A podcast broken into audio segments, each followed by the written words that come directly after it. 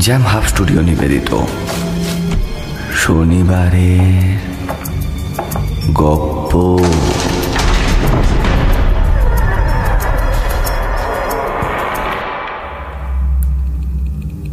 প্রতি শনিবার রহস্য রোমাঞ্চে ভরপুর গল্প দিয়ে সাজানো আমাদের শনিবারের গপ্প শুনতে। সাবস্ক্রাইব করুন আমাদের YouTube channel Jam Hub Studio সঙ্গে থাকুন, শুনতে থাকুন।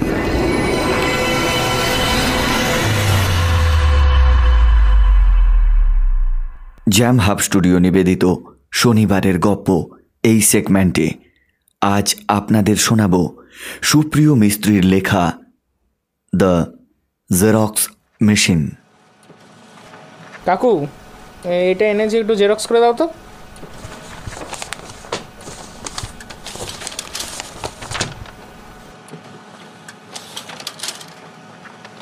আজ দ্য জেরক্স মেশিনের প্রথম পর্ব।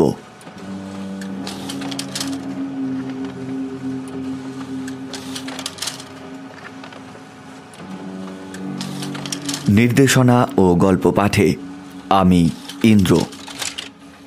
অন্যান্য ভূমিকায় কৃষ্ণেন্দু, আরফান ও পৌলমি। শুরু হচ্ছে আজকের গপ্প। The Xerox machine. দোকান খুলতে আজ একটু বেশ বেলা হয়ে গেল। সকাল থেকেই বৃষ্টি পড়ছে থেকে থেকে। দিনটা রবিবার। কলেজ বন্ধ। তাই একটু দেরি হলেও খুব একটা অসুবিধা নেই। তবে আসতেই হতো। কয়েকটা প্রজেক্টের কাজ বাকি। কাল সোমবার নিতে আসবে স্টুডেন্টরা। দেখতে দেখতে এক সপ্তাহ কেটে গেল। এই দোকানটা ভাড়া নিয়েছে অভিজিৎ। কলেজের সামনে জেরক্সের দোকান। ভালোই চলবে। কিছুদিন চলুক এরকম। তারপর একটু পুঁজি জমলে খাতা, পেন থেকে শুরু করে কলেজের বই অবধি রাখবে দোকানে। প্রথম সপ্তাহে যা ইনকাম হয়েছে তা খারাপ নয়। কম্পিটিটিভ এক্সাম দিয়ে দিয়ে বোঝা হয়ে গেছে, আর কিছুই হবে না। টিউশন যা ছিল তাও সব কটা যদি মাইনে ঠিকঠাক দিত, তাহলে না হয়ে ভাবা যেত। কিন্তু এরা কেউই মাইনেপত্র ঠিকঠাক দেয় না। তাই সব ছেড়ে ছুড়ে জেরক্সের দোকান। একটু খোঁজ করতেই নিজের এক বন্ধু খবর দিল। কলেজের সামনে তাদেরই একটা বই খাতার দোকান আছে। তার মামা চালাতেন এই দোকানটি। হঠাৎই নিখোঁজ হয়ে যান। তারপর সমরই দোকানটা চালাতো। বছরখানেক বাদে মামা ফিরে আসেন। তবে সন্ন্যাসীর বেশে। তারপর থেকে তিনি দোকানে বসতেন। কিন্তু দোকানের কাজে তার মন ছিল না। গেরুয়া পাঞ্জাবি পরে গলায় রুদ্রাক্ষের মালা আর কপালে সিঁদুরের তিলক কেটে দোকানে বসতেন তিনি। দেখলেই সাধারণ মানুষ ভয় পেয়ে যেত। কথা বলাও একদম কমিয়ে দেন তিনি। অসম্ভব গম্ভীর থাকতেন সব সময় তন্ত্রমন্ত্র বিষয়ক কী সব বইপত্র নিয়ে ঘাঁটাঘাঁটি করতেন দিনরাত। গত দু মাস আগে হঠাৎ করেই আবার কাউকে কিছু না জানিয়ে নিরুদ্দেশ হয়ে যান। ইতিমধ্যে সমর চাকরি পেয়ে যাওয়ায় দোকানটা প্রায় বন্ধই ছিল। সেটাই অভিজিতের বরাতে জুটেছে এখন। অভিজিৎ দোকান খুলে ঝাঁট দিল, পুজো করল তারপর ধূপটা ধূপদানিতে গুঁজে ফ্যানটা চালিয়ে দিল। কলেজ বন্ধ, তার ওপর বৃষ্টি। দোকানের সামনে পুরো চত্বরটাই ফাঁকা। এবার কাজ শুরু করে দিতে হবে। এগিয়ে গিয়ে জেরক্স মেশিনের পাওয়ারটা অন করে দিল। তারপর পাশের টেবিল থেকে বইটা তুলে নিল সে। পৃষ্ঠাটা ভাঁজ করাই ছিল। হ্যাঁ এই তো। উনআশি পৃষ্ঠা থেকে আটানব্বই পৃষ্ঠা পর্যন্ত। হ্যাঁ এই কটা পৃষ্ঠাই তাকে জেরক্স করতে হবে। তারপর আবার একশো তেরো পৃষ্ঠা থেকে। কন্ট্রোল প্যানেলের সুইচটা টিপে উনআশি পৃষ্ঠাটা স্বচ্ছ প্লেটেন গ্লাসের ওপর চেপে ধরল। স্ক্যান হয়ে গেলে পৃষ্ঠাটা উল্টে আবার চেপে ধরল প্লেটেন গ্লাসের ওপর। একের পর এক। আটানব্বই পৃষ্ঠা পর্যন্ত স্ক্যান করে প্রিন্টারের সুইচটা টিপে দিল সে। কপিগুলো হয়ে বের হতে থাকুক। ততক্ষণে ওদিকটা সাজিয়ে নেওয়া যাক। সে এগিয়ে গিয়ে দোকানের ফ্রন্টের শোকেশের ওপর রাখা পেনগুলো সাজিয়ে দিল। শোকেশের আরেক পাশে তুলে দিল ক্যাডবেরির বক্সটা। ওদিকে হঠাৎ জেরক্স মেশিনের শব্দটা ক্রমশ আস্তে হয়ে হয়ে থেমে গেল। কি হলো? অভিজিৎ ঘুরে তাকিয়ে দেখল, একটা মাত্র পেজ জেরক্স হয়ে মেশিনটা থেমে গেছে। এগিয়ে গেল অভিজিৎ। কন্ট্রোল প্যানেলের স্ক্রিনের দিকে তাকিয়ে দেখল, ঠিকই আছে তো। সব পেজগুলো তো স্ক্যান হয়েছে। তাহলে? সে আবার প্রিন্টারের সুইচটা টিপতেই মেশিনের ভেতর স্বভাবসিদ্ধ মৃদু শব্দটা শুরু হলো। আশ্বস্ত হয়ে ঘুরে দাঁড়িয়ে ফিরে আসছিল সে। একটু এগিয়ে আসতেই আবার মৃদু শব্দটা থেমে গেল। ঘুরে তাকিয়ে অভিজিৎ দেখল আবার একটি মাত্র পেজ বেরিয়ে বন্ধ হয়ে গেছে মেশিনটা।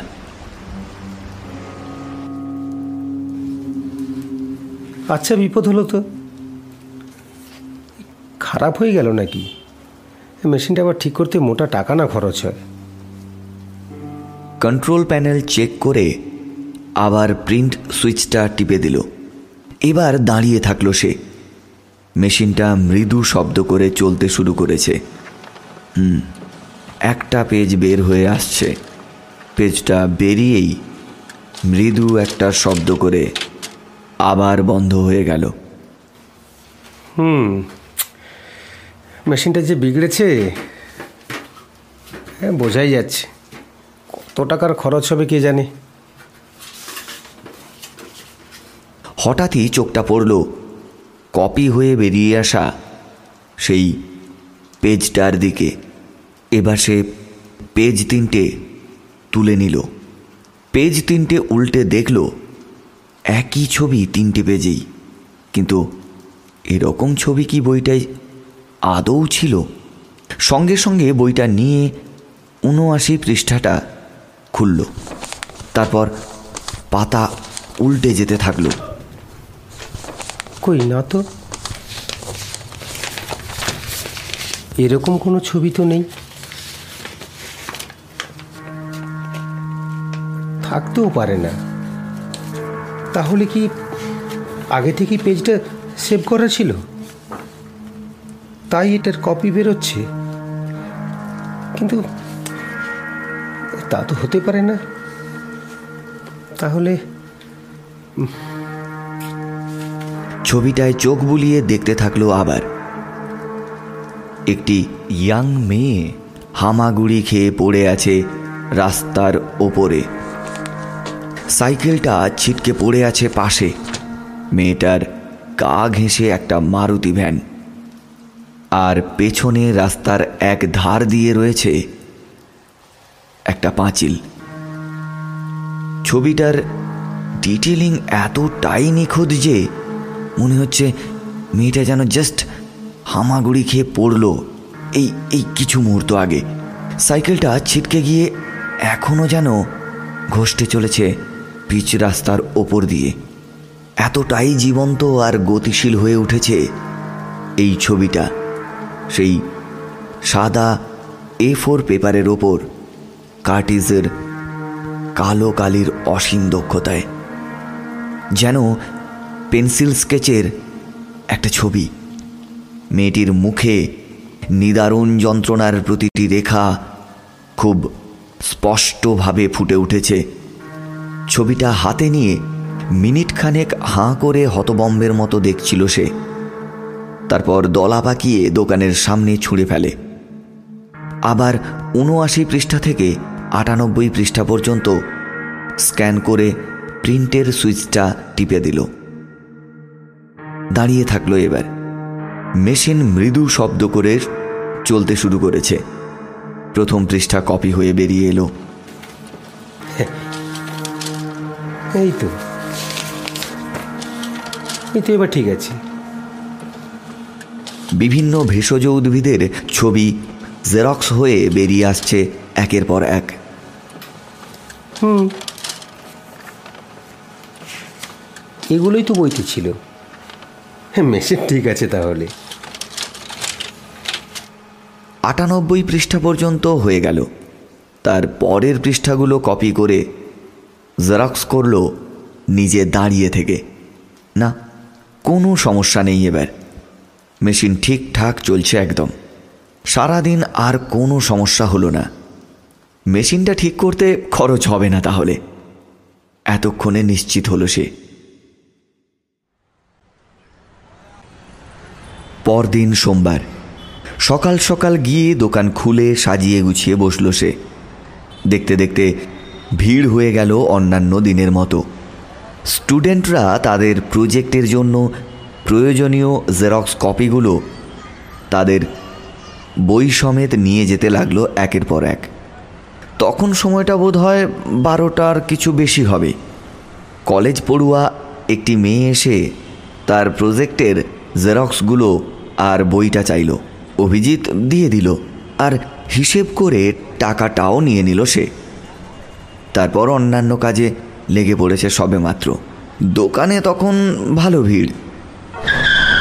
আচমকা দোকানের সামনের রাস্তায় জোরে একটা ব্রেক কষার আওয়াজ আর তারপরই একটি মেয়েলি আর্তচিৎকার, একটা ঝনঝন করে ধাতব শব্দ। চারিদিক থেকে লোকজন হই হই করে উঠল। অভিজিৎ তৎক্ষণাৎ রাস্তার দিকে ঘুরে তাকালো। দোকানের সামনের স্টুডেন্টগুলো ঘটনাস্থলের দিকে তড়িঘড়ি এগিয়ে গেল। অভিজিৎ দোকানের ভেতর থেকেই উঁকি ঝুঁকি দিয়ে ব্যাপারটা বোঝার চেষ্টা করতে লাগল। তারপর নিজেই দোকান ছেড়ে বেরিয়ে এলো। একটু এগোতেই দেখল, ওদিকে একটা সাইকেল পড়ে আছে রাস্তায়। সেটা পেরিয়ে আরও কিছুটা এগোতে দেখল একটা সাদা মারুতি ভ্যানকে ঘিরে অকথ্য গালিগালাজ করছে পনেরো কুড়ি জন লোক। গাড়ির জানালা দিয়ে হাত ঢুকিয়ে ড্রাইভারকে টেনে হিঁচড়ে বের করে আনতে চাইছে দু তিনজন ব্যক্তি। এবার বাম দিকে ঘাড় ঘুরিয়ে দেখতে পেল একটি মেয়েকে কয়েকজন মিলে ধরাধরি করে তুলে নিয়ে যাচ্ছে। মেয়েটা অজ্ঞান হয়ে গেছে বোধহয়, নাকি নড়ার ক্ষমতা নেই। ঠিক বোঝা যাচ্ছে না। এক পাশের গালটা ঘষে গিয়ে রক্ত ঝরঝর করে পড়ছে। দারোয়ানটাও এগিয়ে এসেছে। জটলার মধ্যে থেকে তিন চারজন লোক দারোয়ানটাকে চেঁচিয়ে বলছে অ্যাম্বুলেন্স ডাকতে। দারোয়ান তাড়াতাড়ি তার কামরাটার দিকে এগিয়ে গেল। ওখানে একটা টেলিফোন থাকেই। ওদিকে মারুতির ড্রাইভারকে গাড়ি থেকে বের করে চড় চাপড় দিচ্ছে ততক্ষণে লোকজন। জটলা আরও বাড়ছে ক্রমশ। আধ ঘণ্টা মতো পরে দোকানে এসে ঢুকলো অভিজিৎ। মেয়েটিকে হসপিটালে পাঠানো হয়েছে। সবার মুখে মুখে ওই অ্যাক্সিডেন্টের কথাই ঘুরছে।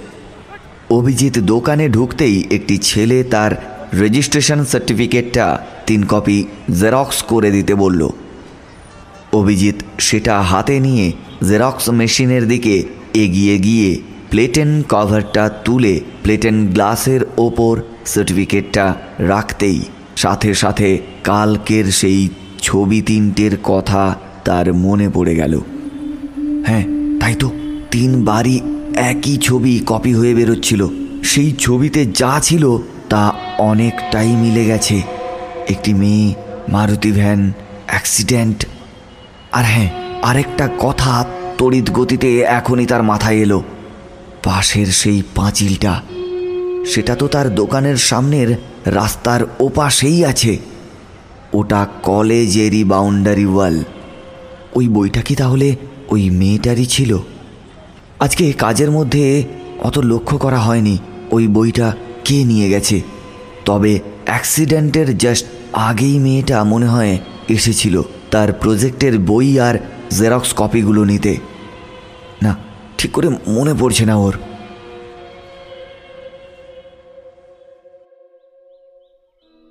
দেখতে দেখতে সপ্তাহখানেক কেটে গেছে।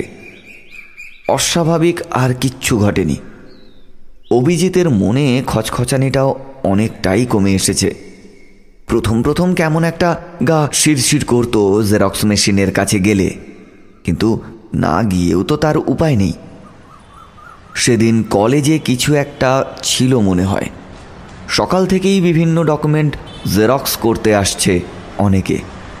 সেই সময় একটি ছেলে এসে তার তিন চারটে ডকুমেন্টস দিয়ে প্রত্যেকটি দু কপি করে জেরক্স করতে বলল। অভিজিৎ হাত বাড়িয়ে সেগুলো নিয়ে মেশিনের দিকে এগিয়ে গেল। প্রথমে মার্কশিটটা দু কপি জেরক্স করল। প্রথম কপিটা বেরিয়ে এসেই মেশিনটা বন্ধ হয়ে গেল। কি ব্যাপার? দু কপি বেরোনোর কথা তো। সঙ্গে সঙ্গে আগের দিনের কথা মনে পড়ে গেল তার। ঝট করে পেজটার দিকে তাকালো, আর সাথে সাথে সে থমকে গেল।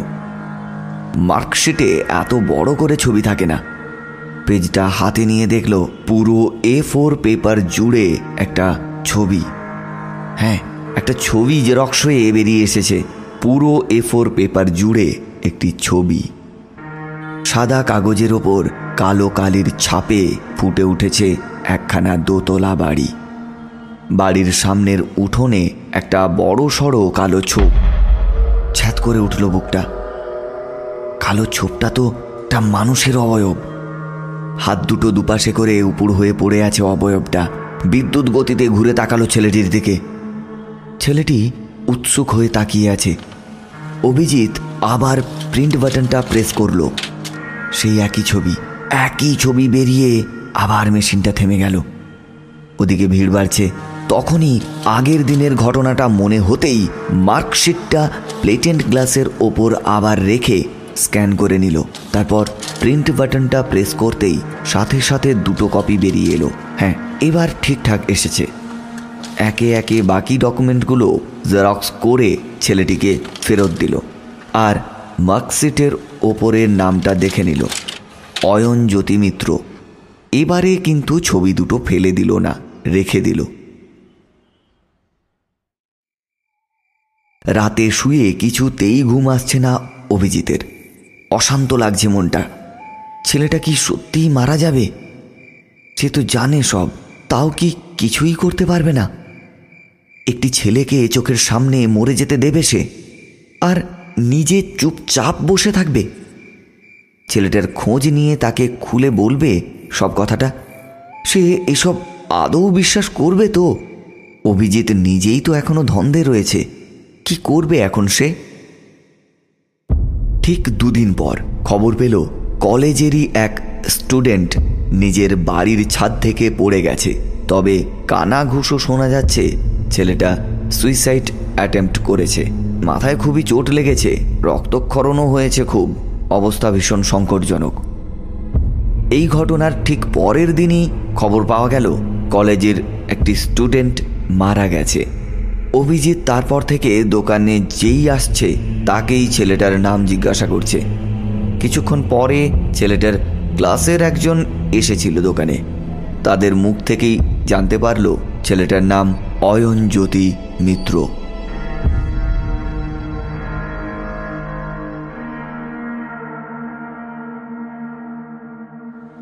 কয়েকদিন পর বিকেলে, ওই সাড়ে চারটার মতো বাজে তখন। সমর এসে হাজির। তার কিছু কাগজপত্র জেরক্স করতে হবে।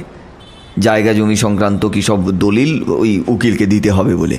শরিকদের সাথে বেশ বিবাদ চলছে জমি জমা নিয়ে। কথাগুলো বলতে বলতে কাগজপত্রগুলো টেবিলে রেখে মেশিনের প্লেটেন্ট কাভারটা তুলে প্লেটেন্ট গ্লাসের ওপর চেপে ধরলো একের পর এক কাগজগুলো।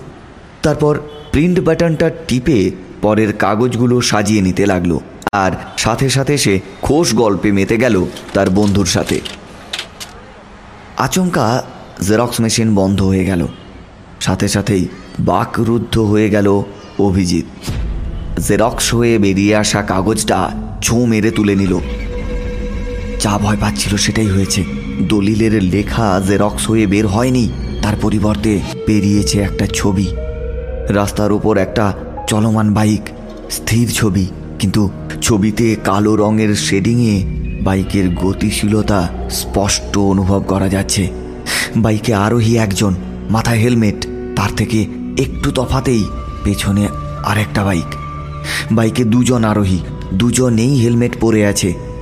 ব্যাক সিটে বসে থাকা লোকটির হাতে একটা পিস্তল তাক করে আছে। প্রথম বাইক আরোহীর দিকে। বাইক দুটির পেছনে রাস্তার ওপর থেকে একটা উড়ালপুল শুরু হচ্ছে নির্মায়মান বাইপাস। সমর জিজ্ঞাসা করল কি হলো রে? হঠাৎ থেমে গেলি কেন? মুখ চোখ এরকম এরকম লাগছে কেন? মাথা টাথা ঘুরছে নাকি? তোর কি বাইক? বাইকের নামটা বল। কি? বাইকের নাম? হঠাৎ করে কি বলছিস এসব? অভিজিৎ দুম করে একটা বাইকের নাম বলল আর তারপর বলল এটাই তো। হ্যাঁ এটাই। কিন্তু ব্যাপারটা কি বলবি তো? আমি যা বলছি মন দিয়ে শোন। মাঝখানে একটাও কথা বলবি না। তারপর একে একে সেই রবিবারের ঘটনা থেকে পর পর বলে গেল। সমর অপার বিস্ময়ে শুনে চলেছে সব। কিন্তু সব শুনে সে এবার বলল তার মানে তুই বলছিস আমার উপর অ্যাটাক হবে? আরে হ্যাঁ হবে আর সেটা হবে মেন রোডের ওপরে যে ব্রিজের কনস্ট্রাকশন চলছে সেখানেই। তুই বুঝতে পারছিস? কি বলছিস? জাস্ট ইম্পসিবল কখনো হতে পারে এগুলো? দেখ কিছু একটা ঘটে যাওয়ার পর তখন তো আর কিছুই করার থাকবে না। আরে আমি তো নিজের চোখে দেখেছি আগের ঘটনাগুলো। কীভাবে মিলে গেছে? ঠিক আছে, আমি দেখছি। বাড়ি গিয়ে বাবাকে জানাচ্ছি আমি। এমনিতে মামা প্রথমবার নিরুদ্দেশ হওয়ার পর যখন বাড়ি ফিরে এলো তখন এরকম কিছু অদ্ভুত কাণ্ড করতো বাড়িতে। মেঝেতে কী সব আঁকিবুকি কেটে মাঝখানে খাতা, পেন্সিল রেখে বিড়ি বিড়ি করে মন্ত্র পড়তো। অনেকক্ষণ পর খাতায় কী সব আঁকিবুকি কেটে ধ্যান শেষ করতো। তারপর কিছু কিছু ঘটনার কথা বলতো, যা পরে মিলেও যেত। এইসব অদ্ভুতড়ে কাণ্ড দেখে বাড়ির লোক তো ঘাবড়ে যেত। খুব ঝামেলা চলতো বাড়িতে। সবাই তো বারণ করতো ওসব না করতে। তারপর মামা বাড়িতেই ওসব করা বন্ধ করে দোকানেই মেঝেতে আঁকিবুকি কেটে এইসব কাণ্ড কারখানা করতো। বাড়িতে জানতে পেরে গেছিল। কম অশান্তি হয়েছে নাকি এসব নিয়ে? অভিজিৎ জেরক্সগুলো করে দিতেই সমর বাইকে চেপে গাড়ি নিয়ে বেরিয়ে গেল। সন্ধেবেলা ফোন করিস। সমর নিঃশব্দে ওপর নিচ মাথা নাড়ল।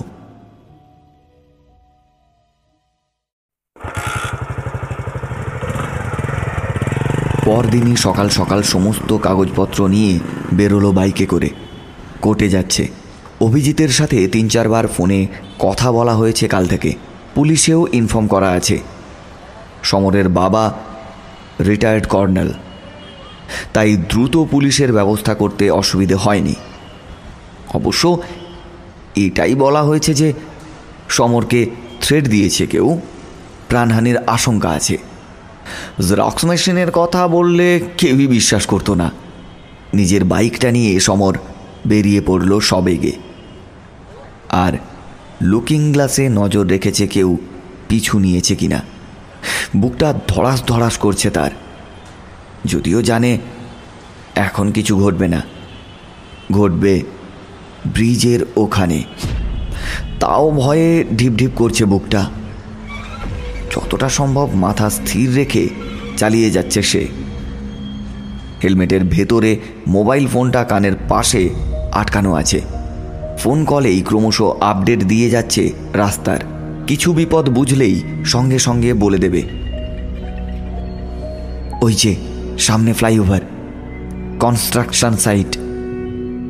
রোডের মাঝখান থেকে ফ্লাইওভার উপরে উঠে গেছে আর নিচে রোডটা দুদিকে বিভক্ত হয়ে বাঁ দিকে একটা গেছে আর একটা ডান দিকে বেঁকে ওদিকে ওই দিল্লি রোডের সাথে মিশেছে। সমর যাবে বাঁ দিকে লুকিং গ্লাসে তাকালো সমর। পেছনে তো অনেক গাড়ি আছে। এর মধ্য থেকে কোনটা যে ওকে গুলি করে বেরিয়ে যাবে, কে জানে?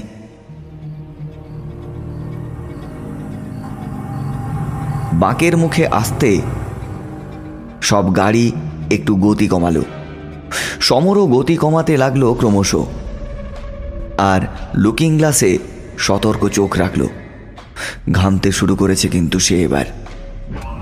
কাউকে দেখে তো কিচ্ছু বোঝার উপায় নেই। কি যে হবে? আরে, ওই তো একটা টাটা সুমোর পেছন থেকে পাশ কাটিয়ে একটা বাইক হুশ করে বেরিয়ে এলো। কালো রঙের বাইকটা। মডেল দেখেই বুঝে গেল এটাই হবে। বাইকের ওপরে দুজন ব্যক্তি। দুজনেরই কালো রঙের হেলমেট, কালো জ্যাকেট। ব্যাক সিটে বসে থাকা লোকটার হাত দুটো কোলের মধ্যে জড়ো করা সম্ভবত। সমরের মাথার মধ্যে বেজে উঠল একটা কথা। হ্যাঁ এটাই। সমরের হেলমেটের ভেতরের ফোনটা কানের সাথে চিপকেই রেখেছিল। তাড়াতাড়ি বলল কালো বাইক কালো হেলমেট কালো জ্যাকেট। বাইকের নামটা বলে গেল তিন চারবার। বলেই নিজের বাইকটা রাস্তার বাঁ দিক ঘেসে চালিয়ে নিয়ে গেল। রাস্তা ছেড়ে ঘাসের ওপরে উঠে পড়ল বাইকের চাকা। তারপরেই ব্রেক কষে দিল। বাইক পুরোপুরি থামলো কি থামলো না তা দেখার সময় নেই। সে তড়ি ঘড়ি কোনো রকমে নেমে যেতে উদ্যত হলো। ততক্ষণে ওদিকে ব্যাক সিটে বসে থাকা আততায়ী কোলের মধ্য থেকে পিস্তলটা বের করে তাক করেছে সবে মাত্র হঠাৎ সমরকে নেমে পড়তে দেখে সেও হতচকিত হয়ে তাড়াতাড়ি ট্রিগারটা চেপে দিল। এদিকে সমর প্রায় লাভ দেওয়ার মতো করে নেমে পড়েছে ততক্ষণে।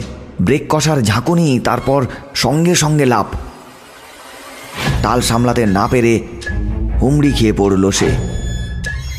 আর ওদিকে বিকট একটা শব্দে পিস্তলটা গর্জে উঠল। বুলেটটা ছুটে গেল কোথা থেকে, কে জানে। তবে সমরের গায়ে যে লাগেনি, তা বুঝতে পেরে কিছুটা আশ্বস্ত হয়ে গড়িয়ে যেতে লাগল ধুলো ভর্তি ঘাসের ওপর দিয়ে। আততায়ী দুজন সচকিত হয়ে ডান দিকে বাঁক নিয়ে স্পিড বাড়িয়ে দিল। মিশন সাকসেসফুল হয়নি। কিন্তু এখন পালাতে হবে। ডান দিকে বাঁক নিয়ে দিল্লি রোডে টপ স্পিড তুলে তারা বেরিয়ে গেল। ব্যাস, আর কোনো চাপ নেই। কিন্তু ডান দিকে বাঘ নিতেই সঙ্গে সঙ্গে একটা টাটা সুমো হঠাৎ এসে রাস্তা আটকে দাঁড়িয়ে গেল। বাইকটা ধাক্কা খেতে খেতেও পাশ কাটিয়ে নিল দারুণ দক্ষতায়। কিন্তু তার পরক্ষণেই চাকা স্কিড করে গেল। বাইক সমেত কাত হয়ে পড়ে গিয়ে রাস্তায় ঘষ্টে যেতে লাগল দুটো লোক। ওরা দুজনে সামলে উঠে দৌড়ে যেতেই তিনজন সিভিল ড্রেসে থাকা পুলিশ রিভলভার তাক করে বলল দুজন কনস্টেবল এসে পিচমোড়া করে হাতকড়া পরিয়ে দিল।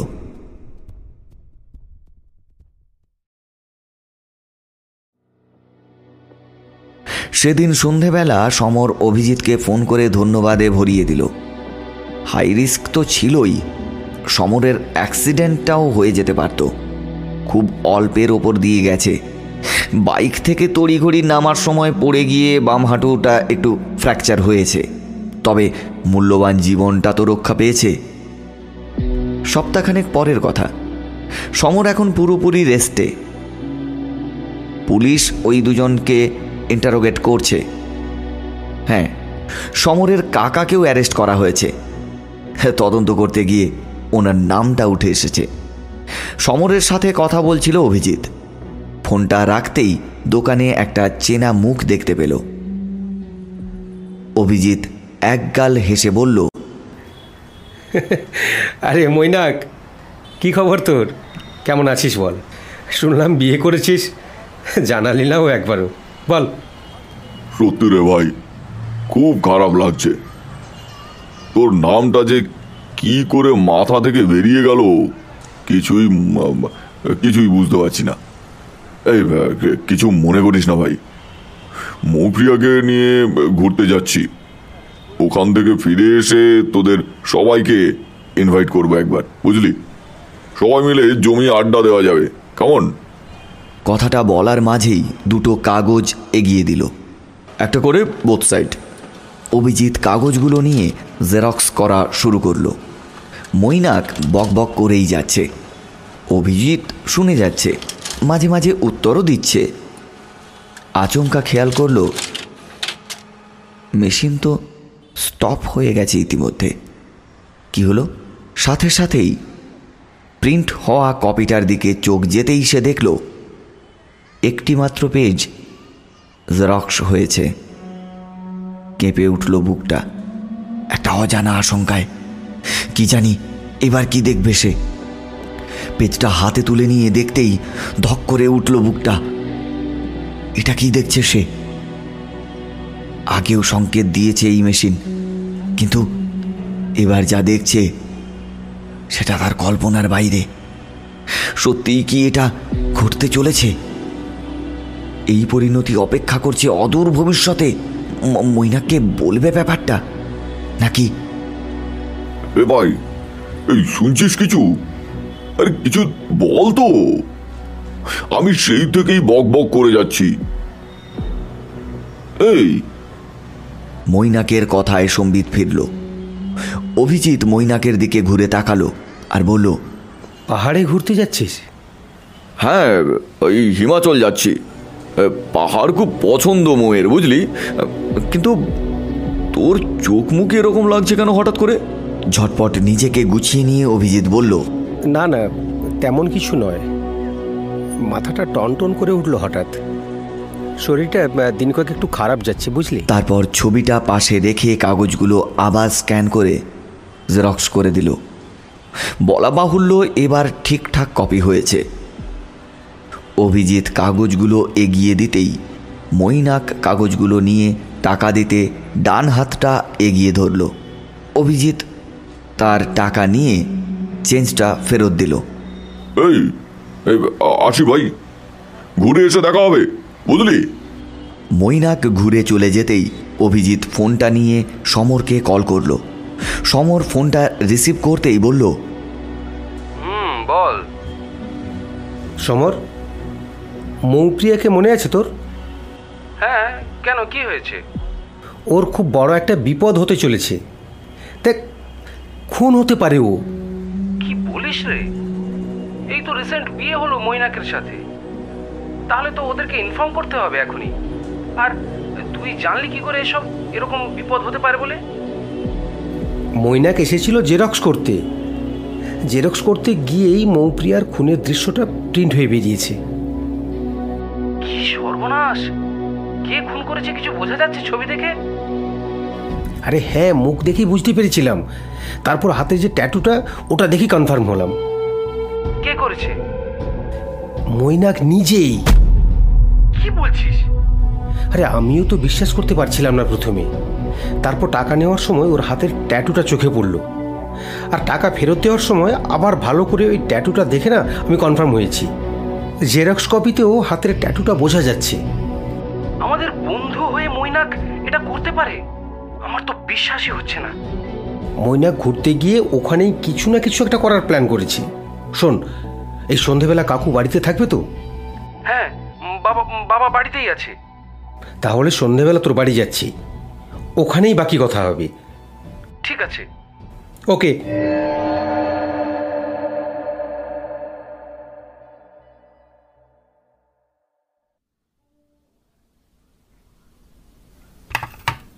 চায়ের কাপটা টেবিলের ওপর নামিয়ে রাখল সুরজিৎবাবু। কোনো প্রুফ ছাড়া একটা ছেলেকে কলকাতায় আটকে রাখব কি বলে? সমরকে থ্রেট দিয়েছে এরকম বলে তড়িঘড়ি পুলিশের ব্যবস্থা করেছিলাম। কিন্তু এখানে সেটা খাটবে না। মৈনাক নিজেই তো একটা কালপ্রিট বাবা আমার মনে হয় মৌপ্রিয়ার সাথে পার্সোনালি কথা বলা উচিত।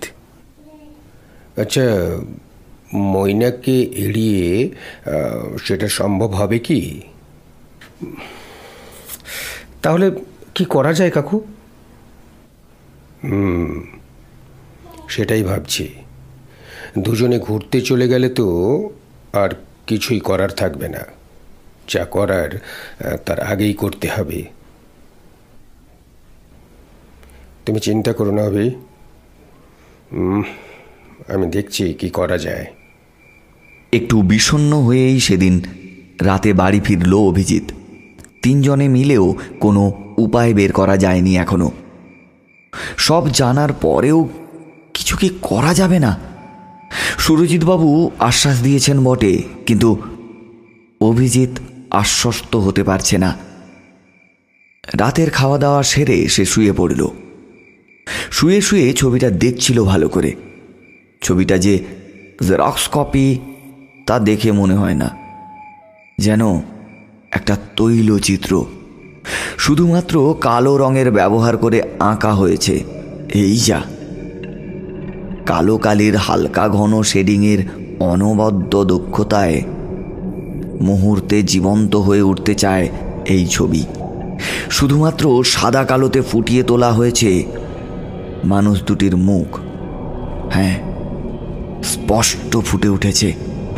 মৌপ্রিয়ার মুখের ভয় আর মৈনাকের মুখের ক্রূরতা উভয়ই ফুটে উঠেছে নিখুঁতভাবে। দুজনেই একটা টিলার ওপর দাঁড়িয়ে আছে। মৈনাক দু হাত বাড়িয়ে মৌপ্রিয়ার পেছন দিক থেকে দু কাঁধে সজোরে ধাক্কা দিচ্ছে। আর মৌপ্রিয়ার দেহটা সামনের দিকে এলিয়ে পড়েছে। সেই সঙ্গে ঘাড় ঘুরিয়ে পেছনে দেখতে চাইছে কোন ব্যক্তি তাকে ধাক্কা দিল। সামনের ফাঁকা খাদে পড়তে চলেছে সে। সেই মুহূর্তের দৃশ্য প্রিন্ট হয়ে বেরিয়ে এসেছে। ছবির ব্যাকগ্রাউন্ডে কালো কালো সব গাছপালা। এদিক ওদিক বড় বড় পাথর।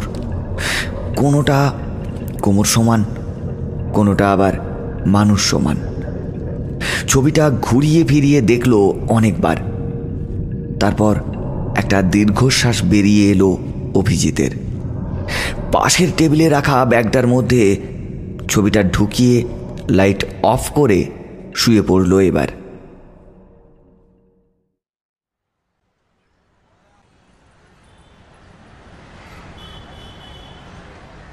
সকালে তাড়াতাড়ি দোকানে চলে এসেছে অভিজিৎ।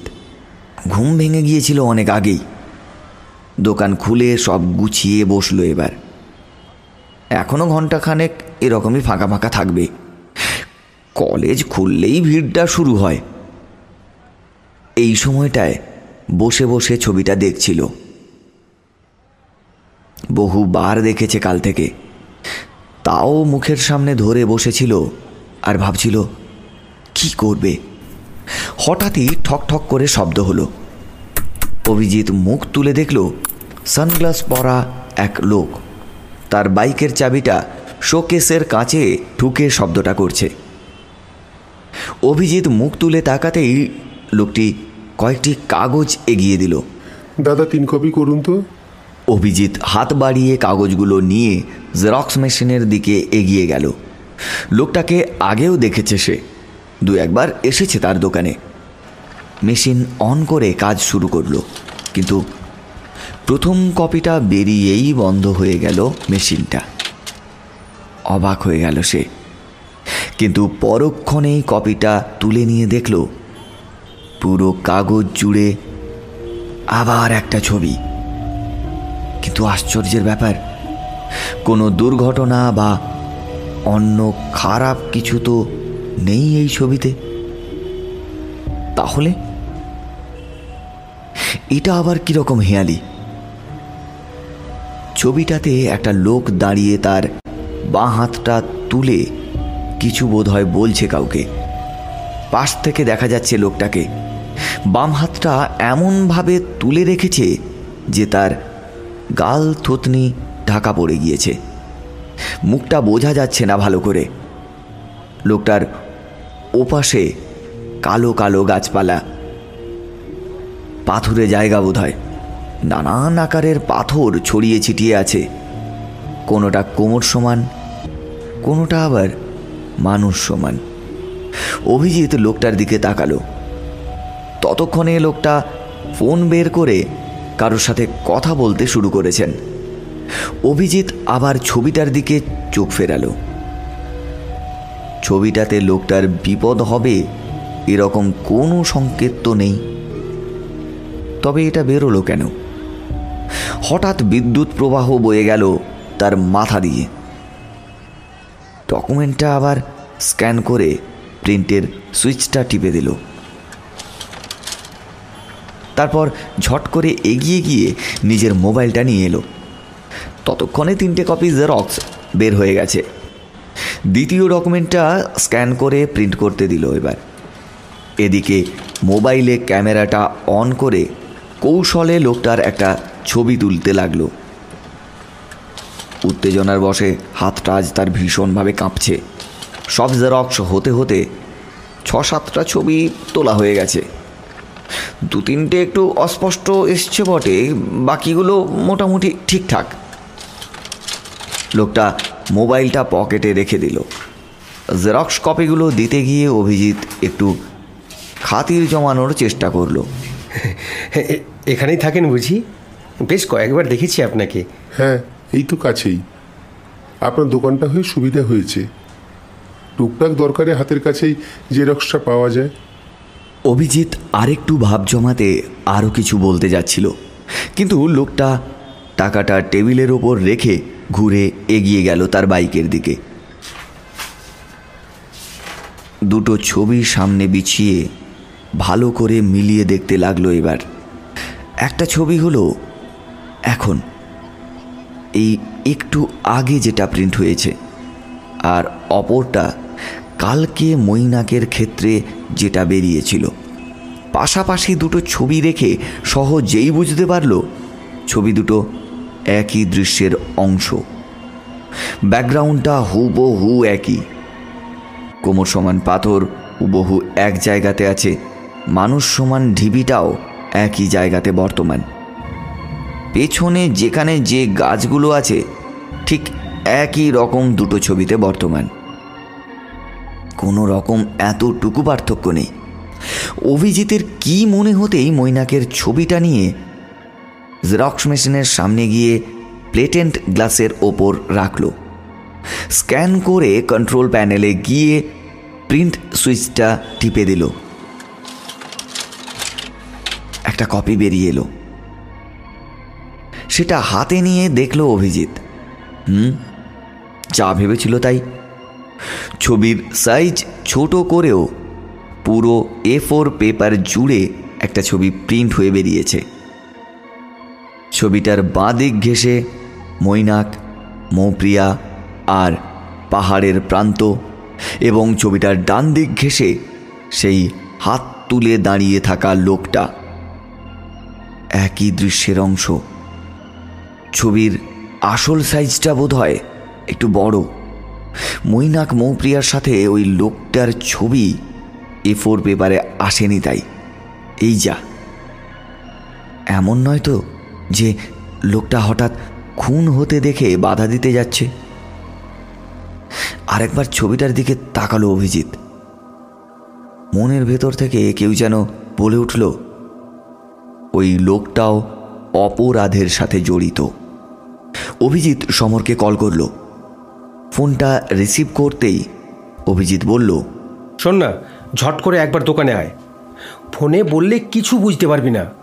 মৌপ্রিয়াকে বাঁচাতে পারব মনে হচ্ছে। আরে মৈনাকের সাথে আরেকজন যুক্ত আছে তাকে পেয়েছি। তাড়াতাড়ি আয়।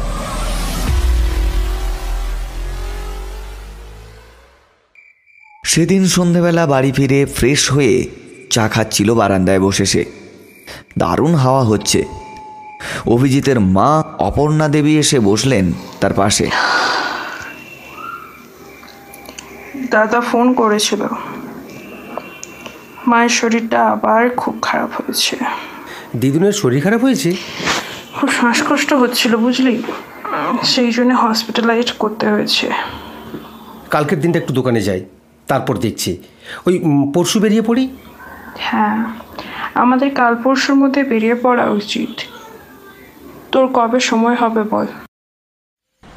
পরের দিন সকালে দোকানে এসে অভিজিৎ পেন্টিং কাজগুলো সব কমপ্লিট করতে লাগল একে একে। আজকে আর কোনো প্রজেক্টের কাজ নেবে না সে। হয়তো দেখা গেল সপ্তাহখানেক দেরি হয়ে গেল ওখান থেকে ফিরতে। কাউকে একটা দোকানের দায়িত্ব দিয়ে যেতে পারলে ভালো হতো। তাহলে বন্ধ রাখতে হতো না আর কি। এইসব ভাবতে ভাবতে হঠাৎ ভাবনায় ছেদ পড়ল। মেশিন স্টপ হয়ে আছে। কাছে গিয়ে বুঝলো, ঘাবড়ে যাওয়ার কিছু নেই। পেপার শেষ হয়ে গেছে। এক বান্ডিল এ ফোর পেপার নিয়ে লোড করে দিল মেশিনে। তারপর আবার দিব্য জেরক্স হতে শুরু করল। ওদিকের তাকে আগের কয়েকটা এ ফোর পেপারের বাঞ্চ আছে। একদম নতুন। প্যাকেটবন্দি বোধ হয় সমরের মামা যখন দোকান চালাতো, এটা সেই সময়ে। ওগুলোকে খরচ করে ফেলতে হবে এবার। কি হবে রেখে দিয়ে? সেদিকে এগিয়ে গিয়ে প্যাকেটগুলোকে এক এক করে নামাতে লাগল। মামার বাড়ি থেকে এসে তাকগুলো কলেজের বই দিয়ে সাজাবে। দুটো প্যাকেট নামাতেই পেছনের দেওয়াল ঘেঁষে একটা জিনিস সে দেখতে পেল। বাকি প্যাকেট দুটো নামিয়ে হাতে নিল জিনিসটা। একটা মাঝারি আকারের ডায়েরি। ডায়েরিটা খুলে পাতা উল্টাতে থাকল সে। অনেক কিছুই লেখা আছে তারিখ, সহকারে। প্রথম পাতা থেকে পড়তে শুরু করল অভিজিৎ। তখন দুপুর সাড়ে বারোটা বাজে। পড়া শেষ হলো। এতটা সময় লাগতো না, কিন্তু কিছুটা পড়েছে আর লোক আসছে দোকানে। একটা জেরক্স করে দাও, এটা জেরক্স করে দাও, ওটা করে দাও, একটা পেন দাও, এইসব আর কি।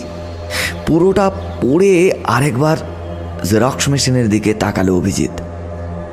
তাছাড়া পড়ার মাঝে মাঝে উঠে যখনই জেরক্স করতে যাচ্ছিল, গা শির শির করছিল তার। এখন আবার মেশিনের সামনে এসে দাঁড়াতেই গাটা কেমন শিউরে উঠল। মেশিনটা ঠেলে সরিয়ে দিল কিছুটা। তলায় চাকা লাগানো আছে। সহজেই সরে গেল। দেখতে পেল, মেঝেতে গোল বৃত্তের মধ্যে একটি তারা চিহ্ন আঁকা। জেরক্স মেশিনের নিচে ঢাকা পড়েছিল পুরোটাই। তারাটার মাঝখানেই পুঁতে রাখা আছে। নিশ্চয়ই সেই জিনিসটা। সত্যিই আর ভাবতে পারছে না সে।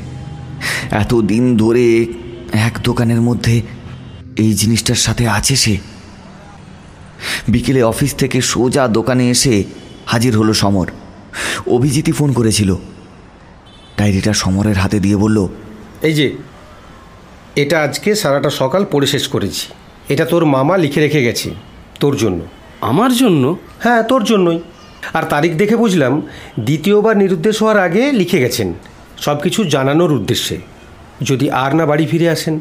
কি বলছিস? মামা আর ফিরবে না? সমর উদ্গ্রীব হয়ে নড়ে চড়ে বসল।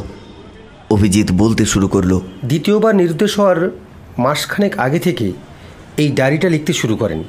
কোন দিন কী তন্ত্রকার্য করলেন কী ফলাফল হলো এই সব অনেক হাবিজাবি মন্ত্রতন্ত্রও লেখা আছে। ওগুলো তেমন কিছু বুঝিনি আমি তবে নিরুদ্দেশ হওয়ার এক সপ্তাহের মতো আগে থেকে তিনি আবার বাড়ি ছেড়ে সেই অঘরীদের কাছে যাবেন বলে মনস্থির করেন। কোন অঘরি? অভিজিৎ সে কথার উত্তর না দিয়েই বলে যেতে লাগল। আর সেই সময় থেকেই তো মামাবাবু সব কিছু জানানোর জন্যই এই সমস্ত ঘটনার সারসংক্ষেপ আকারে এই ডায়েরিতে লিখে যেতে থাকেন। কেন প্রথমবার নিরুদ্দেশ হয়েছিলেন সেই সবও আছে। হুম। সেবার মামাবাবুর পর তুই দোকানে বসেছিলি। তাই এবারও তার অবর্তমানে তুই বসবি।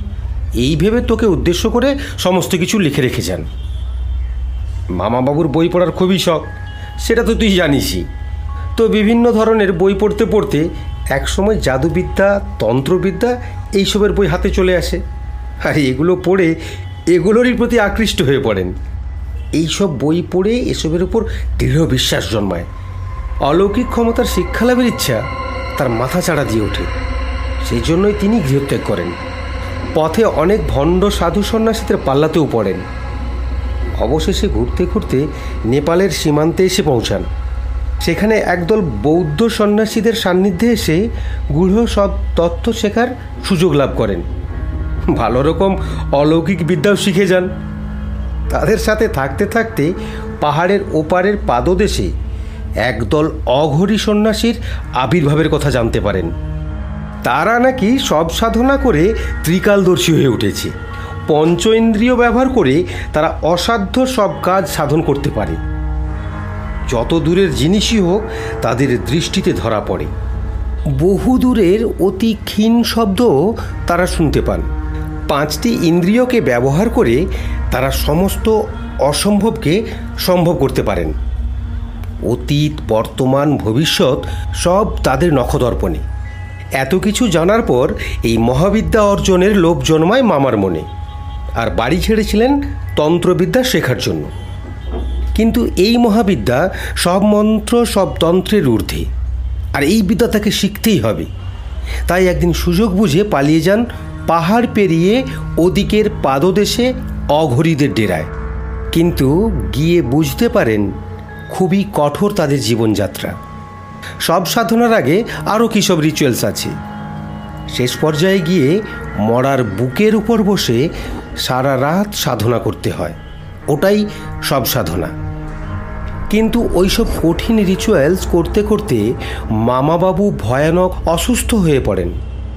তখন অঘরীরাও তাকে তাদের দলে রাখতে নারাজ হয়ে পড়ে। নিরুপায় হয়ে অঘরীদের ডেরা ত্যাগ করে পাহাড় থেকে নেমে আসেন। পথে কিছু পাহাড়ি দিলদরিয়া মানুষের আতিথেয়তায় সম্পূর্ণ সুস্থ হন। তারপর বাড়ি ফিরে আসেন। তারপর বাড়ি ফিরে কত অলৌকিক ঘটনা ঘটাতেন তুই তো নিজের চোখেও দেখেছিস। তাই ওসব আর ডিটেলসে বলছি না। তুই পড়ে নিস ওগুলো। হুম। অভিজিৎ আবার শুরু করল। বাড়িতে ঝামেলা হতো বলে এই দোকানেই ওইসব শুরু করেন। মেঝেতে একটা বিশেষ ডায়াগ্রাম এঁকে ওইসব করতেন।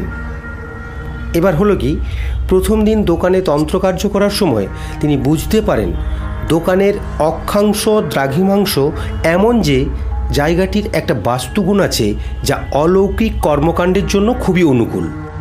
বাস্তুগুণ সম্পন্ন পুরো জায়গাটির কেন্দ্রবিন্দুতে বসে সাধনা করলেই তিনি তাদের সন্ধান পাবেন। মামাবাবু সেই অঘরীদের ঠিকানা যোগ বলে অনুধাবন করেছিলেন এ যাবৎকাল। কারণ অঘরীরা এক ডেরায় বেশি দিন থাকে না। এখন কোথায় আছে সেই ঠিকানা জেনে তাদের কাছেই চলে যাবেন বলে মনস্থির করেন। যতই কঠিন হোক, এবার তিনি সব সাধনা করে ত্রিকালজ্ঞ হবেনই। তুই জানিস সমর বাস্তুগুণ সম্পন্ন জায়গাটির কেন্দ্রবিন্দু কোথায়? কোথায়? জেরক্স মেশিনটা যেখানে থাকে, ঠিক সেখানে। মামাবাবু ওখানে মেঝেতে বসে ওইসব ডায়াগ্রাম এঁকে সাধনায় বসতেন আর যোগ বলে সেই অঘরীদের ঠিকানা জেনে যান। কিন্তু সমস্যা হলো অন্য জায়গায়।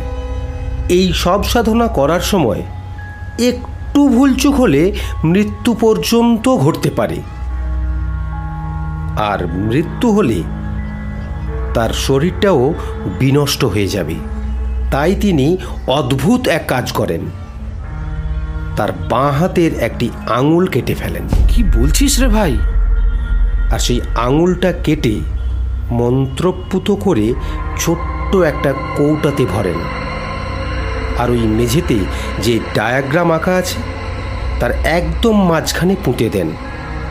আর জেরক্স মেশিনটাকেও সরিয়ে এনে ওর উপরে রেখে দেন যাতে সহজে কারোর চোখ না পড়ে। এর ফলে তার মৃত্যু হলেও এই মন্ত্রপুত আঙুল কখনোই পচবে না। তাই শরীরের এই অবশিষ্ট অংশের মাধ্যমে তিনি আমাদের পার্থিব জগতের সাথে যোগসূত্র স্থাপন করতে পারবেন। আরেকটা কথাও লেখা আছে। সমরের মুখ থেকে কথা সরছিল না। সে অস্ফুটে বলে উঠল কি? এই ডায়াগ্রামের সামনে বসে যদি তুই এই মন্ত্রগুলো বলে যাস ক্রমাগত। তাহলে মামাবাবু সূক্ষ্ম দেহে হাজির হবেন এখানে। কি বলছিস কি? এগুলো হতে পারে। আরে মামাবাবুই এই কথাগুলো ডায়েরিতে লিখে গেছেন। দেখ এই যে এই যে মন্ত্রগুলো লেখা আছে দেখ। থাক থাক থাক থাক। আর এসব দেখাস না। যা বলেছিস এতক্ষণে তাতেই তো আমার মনের অবস্থা যে কি হয়েছে বলে বোঝাতে পারব না। ঠিক আছে ডায়েরিটা নিয়ে যা রাতের সময় পেলে পড়ে দেখিস। আরও অনেক কিছু মন্ত্রতন্ত্র লেখা আছে যা আমি কিছুই বুঝিনি। সমর ডায়েরিটা নিয়ে ব্যাগে ঢুকিয়ে রাখল। শোন না আমাকে না কালকেই মামার বাড়িতে একটু যেতে হবে মাকে নিয়ে। দিদুন হাসপাতালে ভর্তি। দোকানটা বন্ধই থাকবে এই কদিন। তুই আমার ভোটার কার্ড আর আধার কার্ডগুলো একটু জেরক্স করে দে তো। দুটো করে করে দিবি। আমি ততক্ষণে এদিকটা একটু গুছিয়ে নিই। অনেক দেরি হয়ে গেছে আজকে দোকান বন্ধ করতে। সমর ওগুলো হাতে নিয়ে চেয়ার থেকে উঠে পড়ল। চেয়ারের সাথে শরীরটা গেঁথে গিয়েছিল যেন। সহস্র বছরের শেকলগুলো ভেঙে তারপর যেন শরীরটাকে টেনে তুলতে পারল সে। ঘাবড়াচ্ছিস কেন? আরে ডায়েরিটা পড়তে পড়তেই দোকানে কাস্টমার আসছিল। জেরক্স করছিলাম কোনো সমস্যাই হয়নি আমার। সমর এগিয়ে গেল মেশিনের দিকে। আরে এগুলো কি কাজে লাগবে রে ভাই? জানিসই তো আমার মামাদের ওখানের বরুণগঞ্জে বিএসএফের কীরকম একটা কড়াকড়ি আছে। বাংলাদেশের বর্ডার এরিয়া তো। আগে বাইরের লোক গেলে ভোটার কার্ড দেখালেই হয়ে যেত। আর এখন অরিজিনাল দেখাও তারপর আবার এক কপি জেরক্স জমা দাও তারপর ছাড়বে। ততক্ষণে সমর অভিজিতের ভোটার কার্ডটা স্ক্যান করে প্রিন্টের সুইচটা টিপে দিল। তারপর অভিজিতের মায়ের ভোটার কার্ডটা স্ক্যান করার জন্য রাখল। সঙ্গে সঙ্গে মেশিনটা বন্ধ হয়ে গেল। সমর চমকে উঠে ট্রেতে তাকালো। দেখল একটা কপি বেরিয়েছে। অভিজিৎ বিদ্যুৎ গতিতে ঘুরে তাকালো। তার চোখ দুটো বিস্ফারিত। মেশিন বন্ধ হয়ে যাওয়ার শব্দটা বিলক্ষণ চেনে সে। সমর ছোঁ মেরে কাগজটা তুলে নিয়ে দেখতে লাগল। অভিজিৎ ঝট করে তার পাশে গিয়ে প্রায় ছিনিয়ে নিল সেটা। কাগজের ওপর একটা ছবি, একটা মন্দিরের গর্ভগৃহ, জরাজীর্ণ দেওয়াল, একটা অদ্ভুত দেবতার মূর্তি, তার সামনেই হাঁড়িকাঠ হাঁড়িকাটে একটি মানুষ গলা দিয়ে রয়েছেন।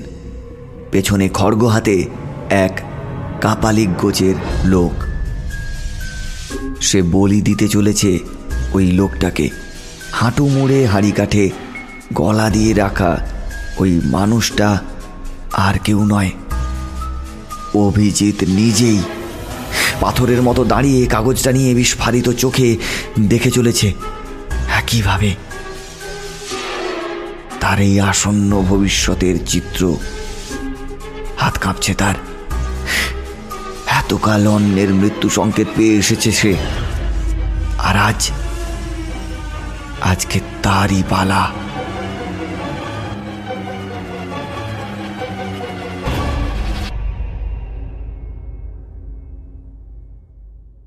এতক্ষণ শুনলেন সুপ্রিয় মিস্ত্রির লেখা দ্য জেরক্স মেশিনের প্রথম পর্ব।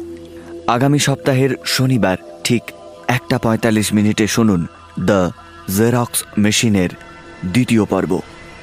গল্পকার সুপ্রিয় মিস্ত্রির কাছে আমরা চিরকৃতজ্ঞ আমাদের পাশে থাকার জন্য। এরকমই কিছু রহস্য রোমাঞ্চে ভরপুর গল্প শুনতে এখনই সাবস্ক্রাইব করুন আমাদের ইউটিউব চ্যানেল। সঙ্গে বেল আইকনটি অবশ্যই ক্লিক করুন। আগামী শনিবার, শনিবারের গল্পে এরকমই এক রোমহর্ষক গল্প নিয়ে। আমরা আসছি।